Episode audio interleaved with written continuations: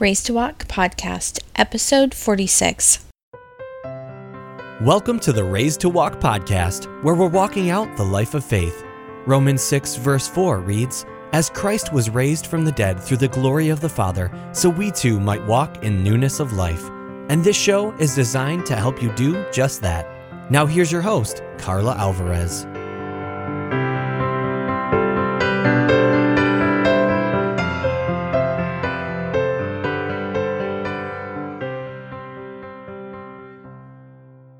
Thanks for joining me on Raised to Walk, and today our my topic is why God gave us dogs.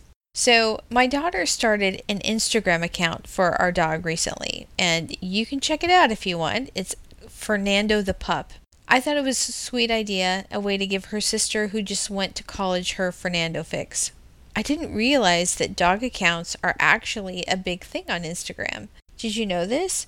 She's had a brand contact her already. This is a dog God did actually send us, because I definitely did not seek him out. One day my youngest daughter said, "Mom, a dog followed me home." And I was more focused on the strange stray dog, and I told her, "Well, you're fine."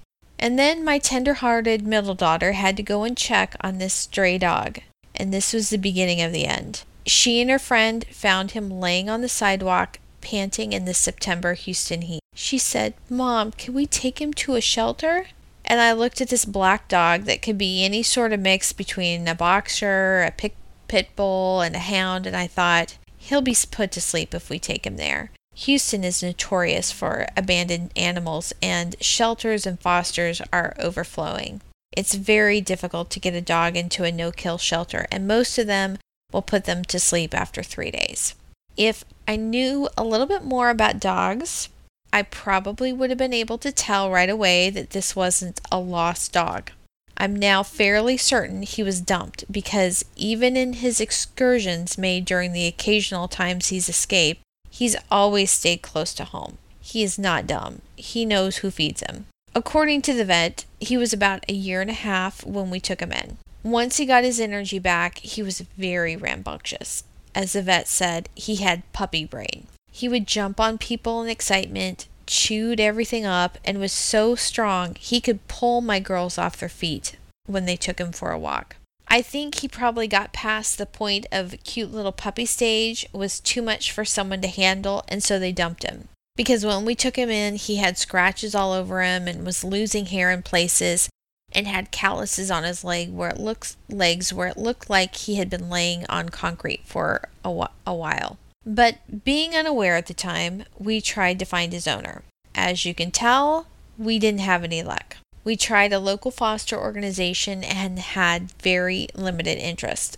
And this was partly due to the fact that during this time, I was trying to keep up with graduate school as well as the activities of three girls, and I just didn't have the time to spend afternoons sitting at adoption days.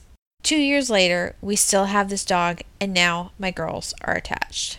My youngest named him Fernando, and my girls play his theme song for him all the time. I gave him the middle name Sylvester, and I think it suits him. Fernando means redeemed, and Sylvester means strong in spirit. He is a redeemed puppy, brought in from, from the wilderness.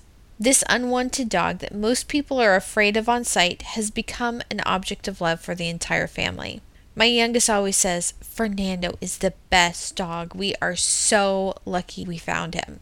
I'll be honest, lucky wasn't how I was feeling when he was chewing up remotes, ripping and detaching couch cushions from the frame from sitting on them, and when I was spending an hour chasing him through the neighborhood after he escaped while we were trying to load up, up Girl Scout cookies for a cookie booth. But sometimes God sends us what he knows we need, not what we think we want.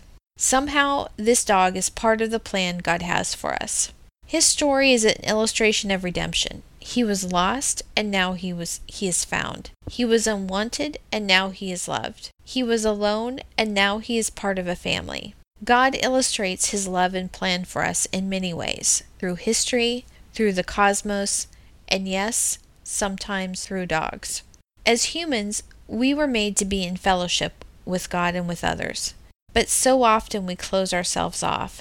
It may be because we have been hurt, betrayed, or let down by others in the past. It may be because we have been on the receiving end of abuse and hurtful words. It may also be because of pride and fear. We feel shame or inadequacy, and we fear rejection if someone discovered the real us. But then there are dogs. Dogs don't judge.